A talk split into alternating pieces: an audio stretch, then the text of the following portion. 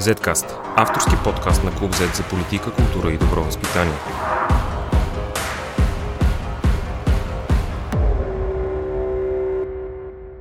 Здравейте, аз съм Борислав Кръстев, а вие слушате 57 епизод на Zcast.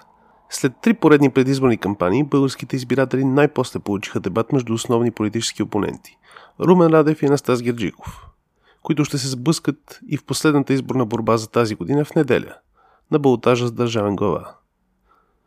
Те обаче не дебатираха преди първия тур на президентските избори, а реални дебати избегнаха и повечето лидери на политическите партии, които се бориха за място в Народното събрание. За това ще се опитаме да потърсим отговор зад океана, където на никой не му хрумва да избяга от предизборен дебат. Днес наш гост е Христофор Краджов, наш колега, който се включва в подкаста от Калифорния, САЩ. Здравей! Здравей! Повечето българи са запознати с американските дебати покрай президентските избори. Много вероятно знаят най-вече легендарните телевизионни сблъсъци от 60-те насам, много от които се изучават от пиари, политолози и прочие. Но САЩ всъщност има много по-дълбока традиция на дебати извън президентските. Ще ни разкажеш ли повече за нея? Ами, дебат е много уважавано средство за интелектуален двубой в Съединените щати. Има общества за дебати, в училищата се провеждат постоянно всякакви дебати и разбира се, президентския дебат, президентския разговор между кандидатите за тази позиция също са една сериозна традиция макар и не толкова древна, защото телевизионният дебат съществува от 1960 година в американските президентски избори.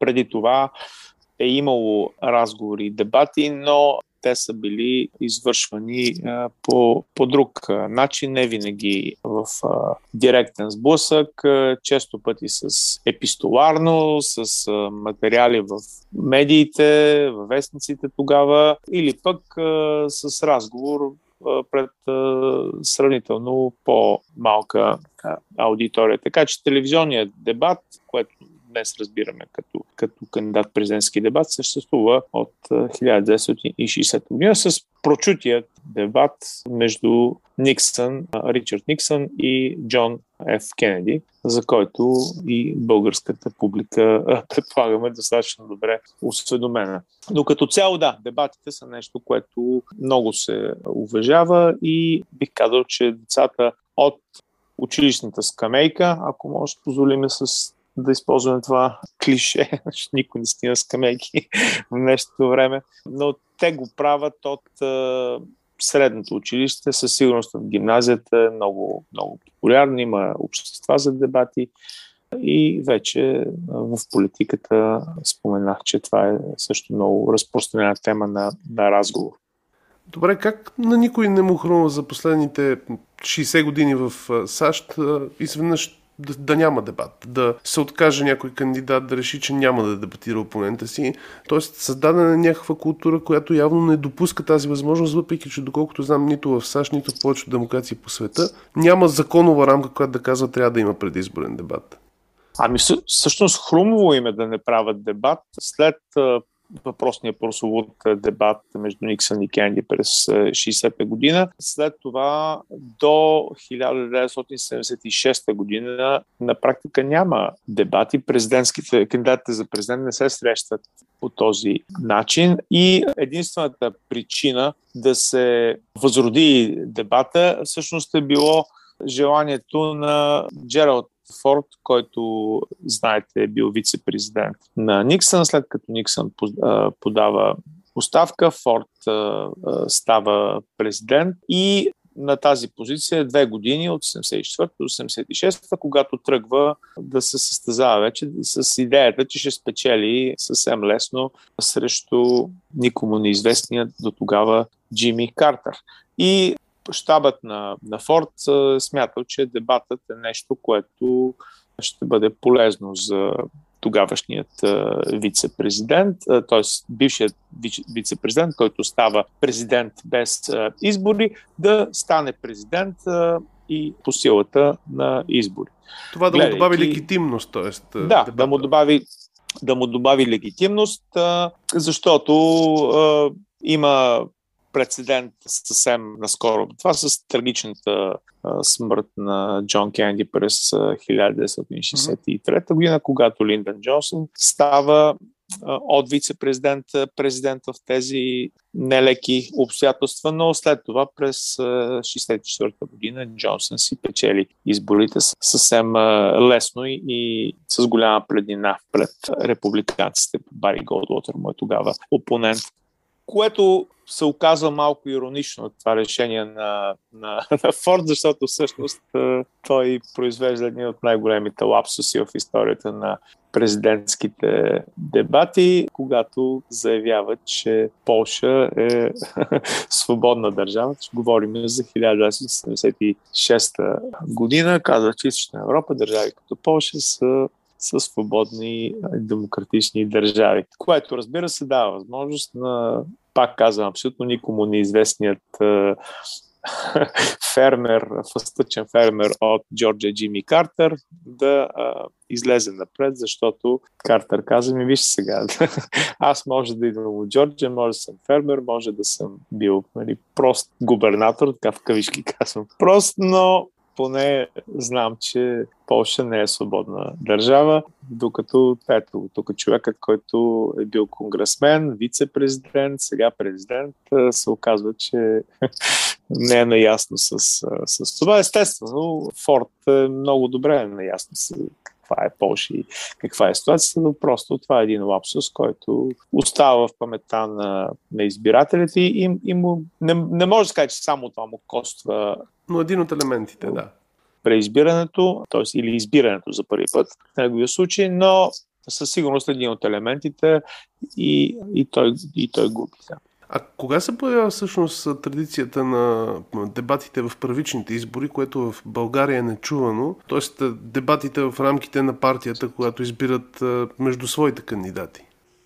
Това е доста, доста по-скорошна традиция. Бих казал, че от 80-те години го има като така по-постоянна практика. Сега първичните избори по принцип си се определят от съответната партия и процедурата за първичните избори а, също не е конституционно записана по никакъв начин, както не е и процедурата за президентските дебати. Това са доброволни упражнения. Просто когато едната партия прави нещо и то се смята, че има влияние върху избирателите, другата партия почти неизбежно а, започва, започва да го копира. Така че бих казал, че по-систематично от 80-те години а, се, се прави и сега не мога да се сета точно в кои години нямаше такива дебати, но то много зависи и от е, броя на кандидатите. Помните много добре, че през 2015-2016 година с появата на Доналд Тръмп на сцената имаше рекорден брой републикански а, кандидати, че започнаха с 18, после станаха 16 Първите дебати бяха много трудни за следене, дори при толкова да, много кандидати. Да, да в, в, в библиотеката на Роналд Рейган, тук в Калифорния. Един час от, от мен под Air Force 1, с който е, е летял самолета, с който е летял Рейган. Да, бяха трудни, 16 души в тези, тези дебати. Но това е нещо, което когато наистина партия започне да го прави и другата партия го прави, защото иначе може да бъде обвинен и вероятно с някакво право в това, че не осветява достатъчно първичните избори, че си крие кандидатите, че тези решения ще бъдат вземани на, на тъмно. Всъщност, те, самите първични избори са доста, доста скорошен феномен от американската политика, пак от, от 60-те години, от 70-те години. Това е времето, в което първичните избори с наистина избори се установяват като практика. Преди това кандидатите са били избирани така, от партийния елит. Както е практика и у нас. Исках да, само да отбележа, че като казваш скорошен и кажеш 60-те години, в български контекст това звучи особено странно, защото ние имаме свободни избори от 90-те години. Американски избирател как гледа на, на дебатите? В смисъл, нещо важно ли се следят ли се в а, такава степен, в каквато понякога следят по света? И не говоря само за нали, главния президентски дебат, който обикновено се следи от всички и по цял свят. Дори по-низкото ниво на дебати, интересуват ли го американски избирател по този начин? Ами следят се, макар че като, като правил консенсус сред политолозите, че дебатите на практика не променят мнението на онези, които са решили вече как да гласуват. И те влияят само върху избирателите, които още не са си направили избора, които са в зависимост от годината, зависимост от конкретните избори, зависимост от кандидатите, може би между 20 и 40%. Тоест все пак един сериозен брой избиратели, но твърдите ядра на партиите със сигурност не си променят мнението на базата на, на, на дебати или на, или на лапсуси, като този, който споменах на Форд през 76-та година. Дебатите за президент, за кандидат, кандидат дебати имат а, десетки милиони аудитория, порядъка между нали, 40, 50, 60, 70, 80 и отгоре милиона. Мисля, че 84 или 5 милиона бяха тези, които гледаха дебатите през 2016 година между Доналд Тръмп и а, Хилари Клинтон, което е всъщност е много по-малко от а, броя на хората, които гласуват, които от порядъка на 120-130 милиона души. Така че доста сериозен а, процент от избирателите ги, ги гледат а, тези а, дебати. Частично те са и частично този интерес е продиктуван от това, че това все пак е перформанс, телевизия, т.е. На, на избирателя му е интересно, ако Някакъв не толкова... Шоу е. Да, да, да, да не, не толкова си промени мнението или, или да научи някакви особено задълбочени подробности от а, това каква политика ще води един или другия кандидат, а, а, а да ги види в изправени е, един срещу друг и да, да види какви са им качествата, когато са изложени на, на такъв натиск.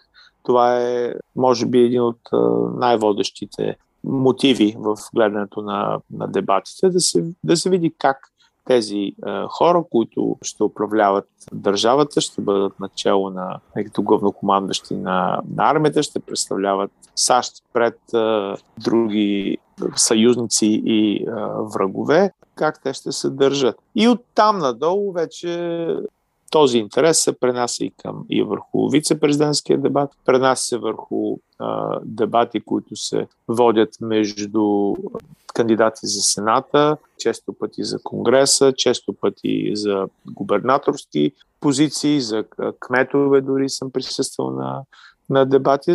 Естествено, пропорционално с а, по-малък а, интерес към тях. Не може да се сравнява нищо с президентския дебат, който се извършва в контекста на избори, от, чието изход все пак целият свят има интерес. Това, което се в последните месеци, при, където при нас в България се случиха три вота, се забеляза, че всеки път все повече и повече партийните лидери, когато ставаше въпрос за избори за Народно събрание, все повече губиха интерес към това да се представят на дебати и да участват в дебати. Случиха се някои м- такива дебати между крайните кандидати, между малките кандидати, които имат почти нулев шанс, но стана всъщност така, че големите политически лидери не влязоха в сблъсък което е практика от години, но може би, понеже се случи три пъти подред тази година, стана още по-натрапчиво. Български избирател се изнерви от това в някаква степен. В крайна сметка имахме с нощи дебат преди балотажа между Радев и Герджиков. Като гледам реакцията в социалните мрежи, всъщност много от българите също искат да имат такава здрава и солидна традиция на дебати и се зарадваха на този, макар и късно и в последния момент проведен дебат. Как мислиш, за какво говори това нежелание на българските политически лидери да се явят на дебат? Ами, ето, е, е, е, една от причините за подобно нежелание е, че напрежението е огромно все пак в дебата и възможността за гафове, лапсуси, нещо казано накриво, невярно, погрешно, лошо изразено е напълно реална.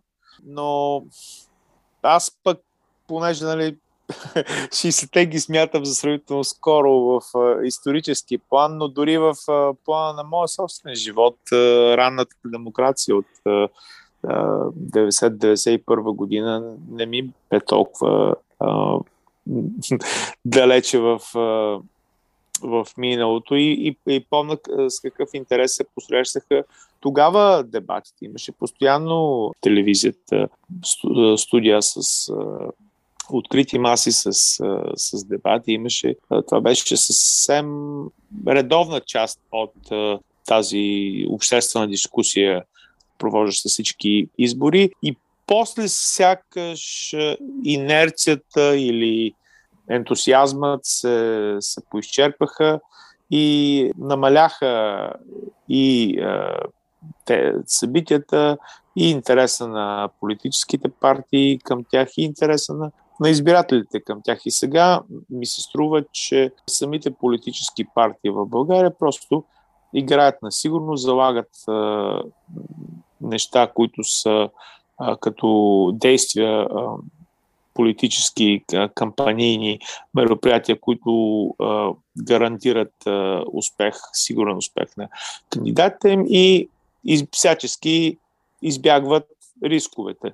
А, Сякаш не Това чувстват... мисля, че, обе... че обяснението, да. Сякаш не чувстват, че избирателя ще ги накаже, ако не отидат на дебат, което може би а, са го имали като а, усещане през 90-те в а, ранните дни на новата ни демокрация, че ако не участват на подобни формати, избирателя може да ги накаже. Сега вече се чувстват отново по-безнаказани. И, и по да, този, и да, този смисъл. Да. Това, вероятно, като калкулация, сега аз не съм забелязал в България някаква особено голяма степен на софистицираност на политическите кампании. Напротив, те са доста, доста семпли. Залага се наистина на, на прости неща, на твърди електорати, така че може би липсата на дебат е част от е, общата така, общо ниско професионално ниво на, на политическите кампании, на политическите а, пиари в България, нали, без да злословя по колегите, но това е моето впечатление. Ня, някои го заслужават със сигурност. Да. А, както ти каза, всъщност в САЩ има момент, в който дебатите са били прекратени. От тази гледна точка ние можем ли да вземем някакъв урок от тях? Ако искаме да има повече дебати, аз мисля, че поне активната гражданска общност в България иска да има повече дебати. Има ли какъв начин има, има гражданското общество в България да притисне политиците и да ги принуди на следващите избори да не се крият под подобни срещи от подобни сблъсъци. Имаме ли някакъв инструмент за това? Инструмент е активно гражданско общество и създаване на, на традиция. В Съединените щати няма конституционен механизъм за тези дебати, но има комисия за президентски дебати, която е двупартийна от демократите и, демо, и републиканците, заради което пък някои критикуват, че всъщност не дава възможност на, за равностойна изява на, на непартийни кандидати или кандидати на, на трети партии, каквито в последните 30 години са били на практика само Рос Перо през 92-96 година и Ралф Нейдър по времето на битката между Ал Гор и Джордж Буш младши през 2000 година.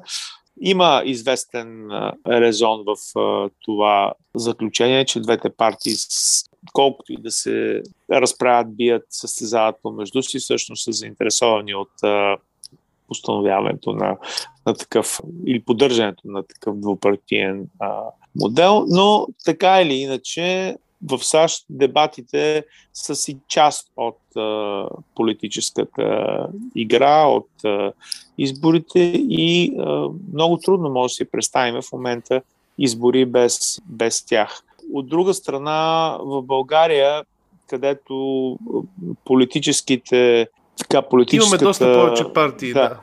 Има, има, много, има повече партии, но, но и е, рамките, параметрите постоянно се, се променят, е, защото да, сега първа политическа сила е напълно партия, да. Да, нали, аз не мога да си представя в, както се случва няколко пъти в, в България за, пак, за последните 20 години, дори да имаш партия, която 2-3 месеца преди изборите се създава и след това убира мнозинството в парламента или, или по-голямата част, ако не е изцяло мнозинството. Нали, това в САЩ е много трудно да си го, да си го представи човек, но в България го имаме като примери с Царя преди 20 години и с Бойко Борисов и сега с продължаваме промяната и кой знае кой ще изкочи в бъдеще. Така че това създава много, много трудно прави създаването на традиции на, и на стабилност и на а, правила на играта, които всички да, да приемат и, и да е ясно, че това е нещо, което просто се прави така в, в тази надпревара и да има някакъв консенсус по въпроса, точно защото има твърде много променливи и твърде много нови неща от година на година и от, от избори на избори. Така че това е, това е проблем. Всъщност, като повечето неща в една демокрация, трябва да си го поискаме, за да стане.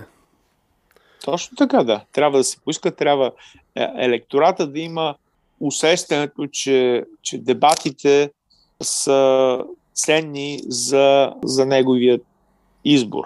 На мен, да речем, ми беше много интересно да наблюдавам а, разговора между Радев и Герджиков като човек, който все пак, кол, колкото и да следи политиката в България и развитията в, в България, не, това не са хората, които всяка вечер ми казват нещо от, от телевизионния екран или, или чия, чиято изява следя постоянно. Така че ми беше интересно да ги видя в такава директна конфронтация и да си направя някакви изводи за себе си. Ако всеки намира това за, за ценно, дебати ще има. Ако избирателите ще кажат, ми не ме интересува какво казва Радев, не ме интересува какво казва Герчиков, не ме интересува как го казва, тогава няма да има естествено дебати. По същия начин, между другото, по който твърдият електорат на, на, на Тръмп през 2016 година, когато той обикаляше като